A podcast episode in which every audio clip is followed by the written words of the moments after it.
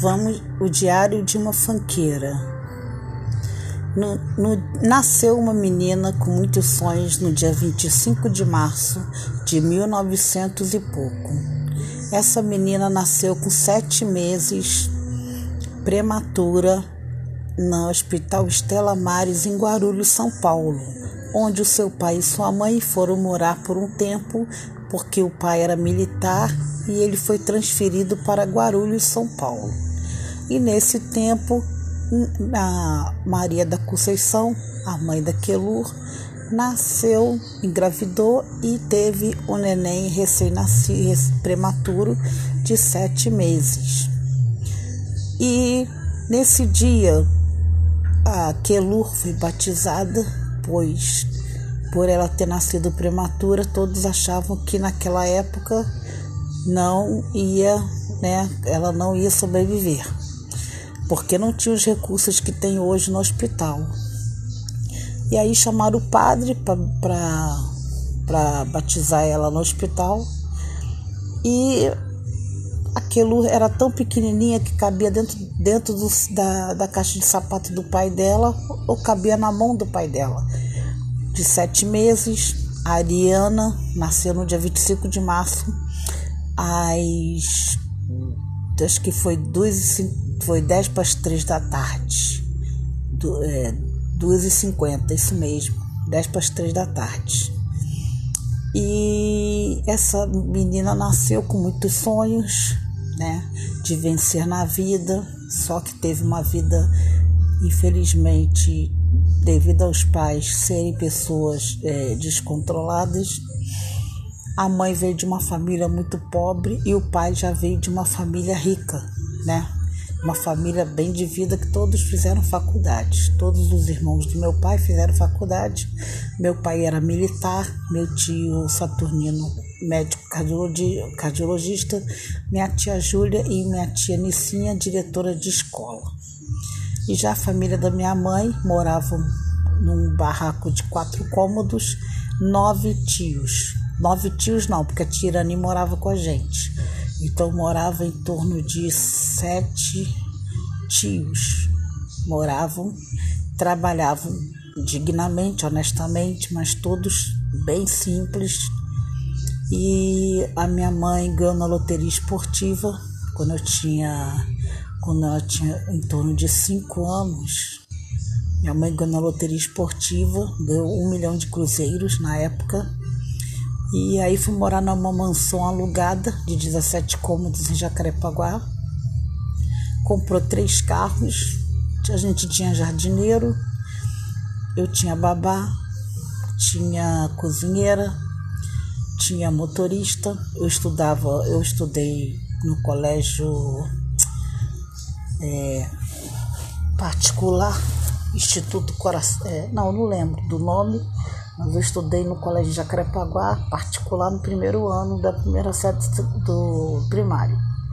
Sendo que eu aprendi a ler e escrever com cinco anos, eu sou autodidata, eu tinha, eu era, eu era, fui uma criança, uma, fui uma criança com de, é, de QI alto, né?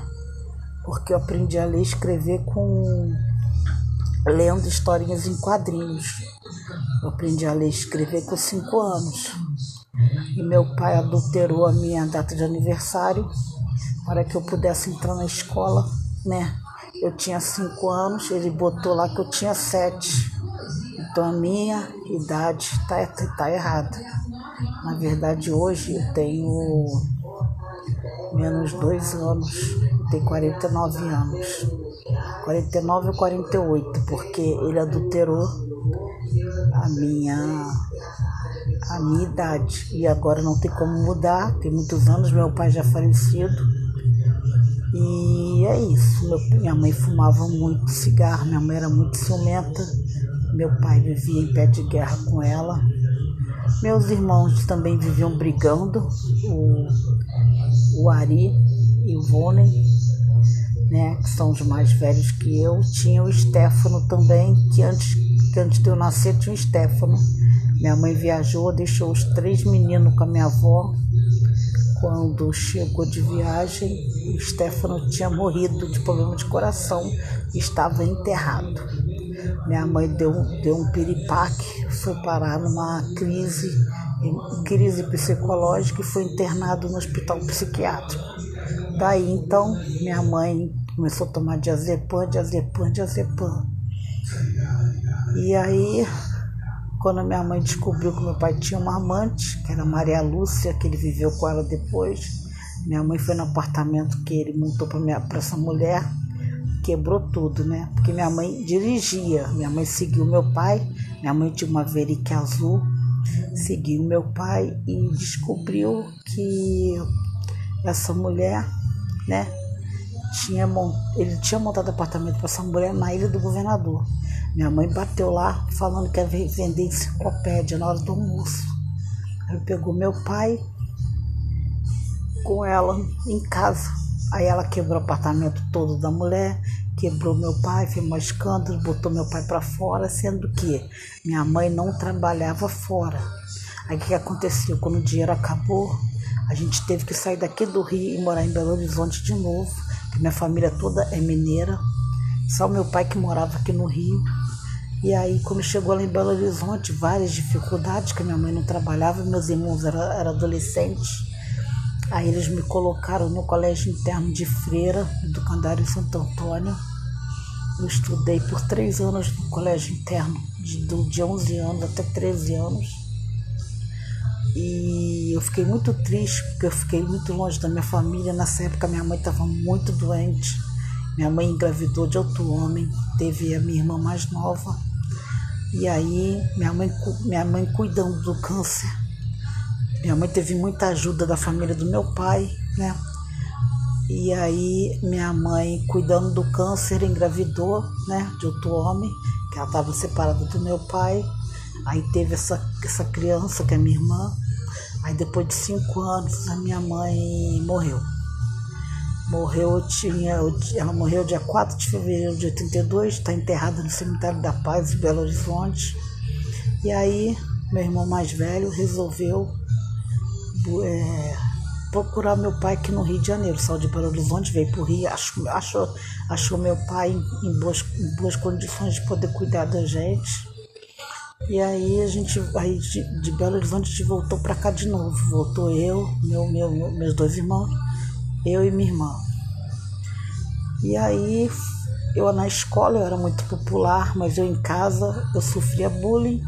Eles falavam que eu era feia, desengonçada, que eu parecia homem.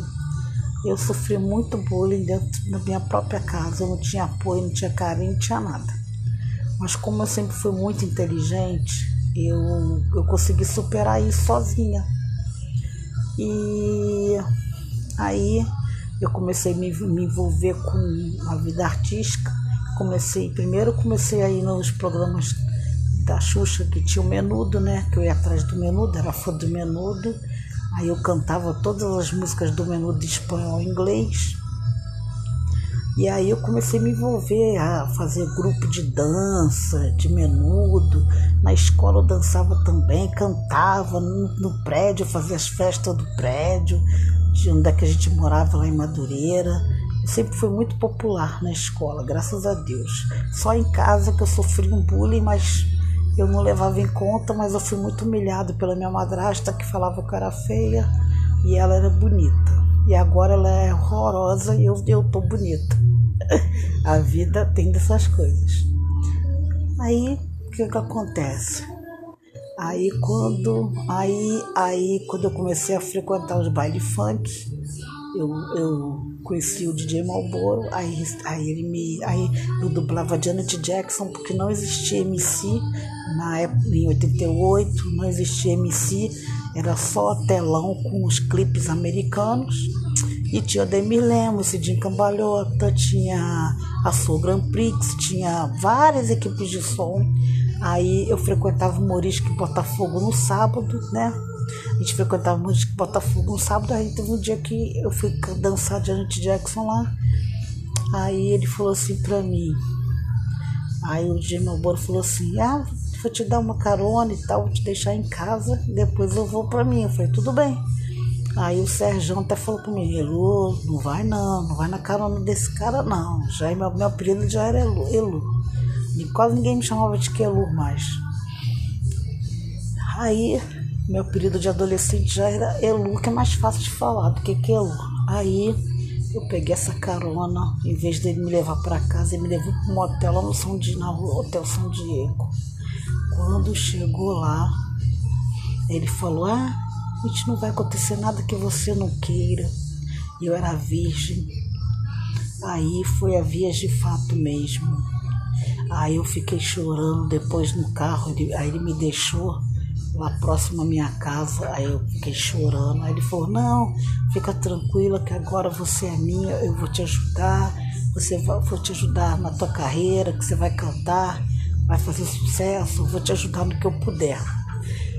Agora as pessoas me perguntam: Ah, mas você trocou isso? Eu falei: Não, não troquei, não troquei nada. Primeiro, que eu queria carona para minha casa e me levou para um motel. Segundo, ele falou que ia me ajudar depois do que ele tinha feito comigo. E eu era virgem, sem camisinha, sem nada, porque naquela época, em 88, a, né, a, gente, nem, a gente não tinha acesso a essas, essas coisas. E aí, aí foi minha primeira decepção.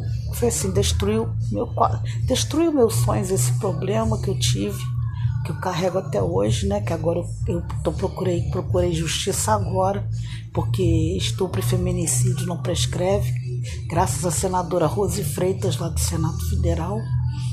E aí, é, aí eu fui embora para Belo Horizonte, porque eu cheguei em casa tarde, meu pai me deu uma surra, meu pai me bateu, que eu tinha hora para estar em casa. E nem sabia que eu tava. Que, eu chamava ele pra ir, né? Pai, vamos nos bailes comigo pra, pra ver o pro senhor ver o dublado de anti-Jackson. Aí ele, não, eu não quero você fazendo isso, não. Eu não vou te levar pra lugar nenhum, não. Você também não vai. Aí, é... aí o que aconteceu? Aí eu fui embora para Belo Horizonte. Meu pai me, me botou dentro do ônibus na rodoviária e ah, vai morar com a tua avó. Aí eu fui, aí eu fui morar com a minha avó. E daqui a pouco eu conto a parte 2, tá bom? Essa é a parte 1, um, Diário de uma Fanqueira, de A Vida de Quelur Magalhães Carvalho, nome artístico MC Elu.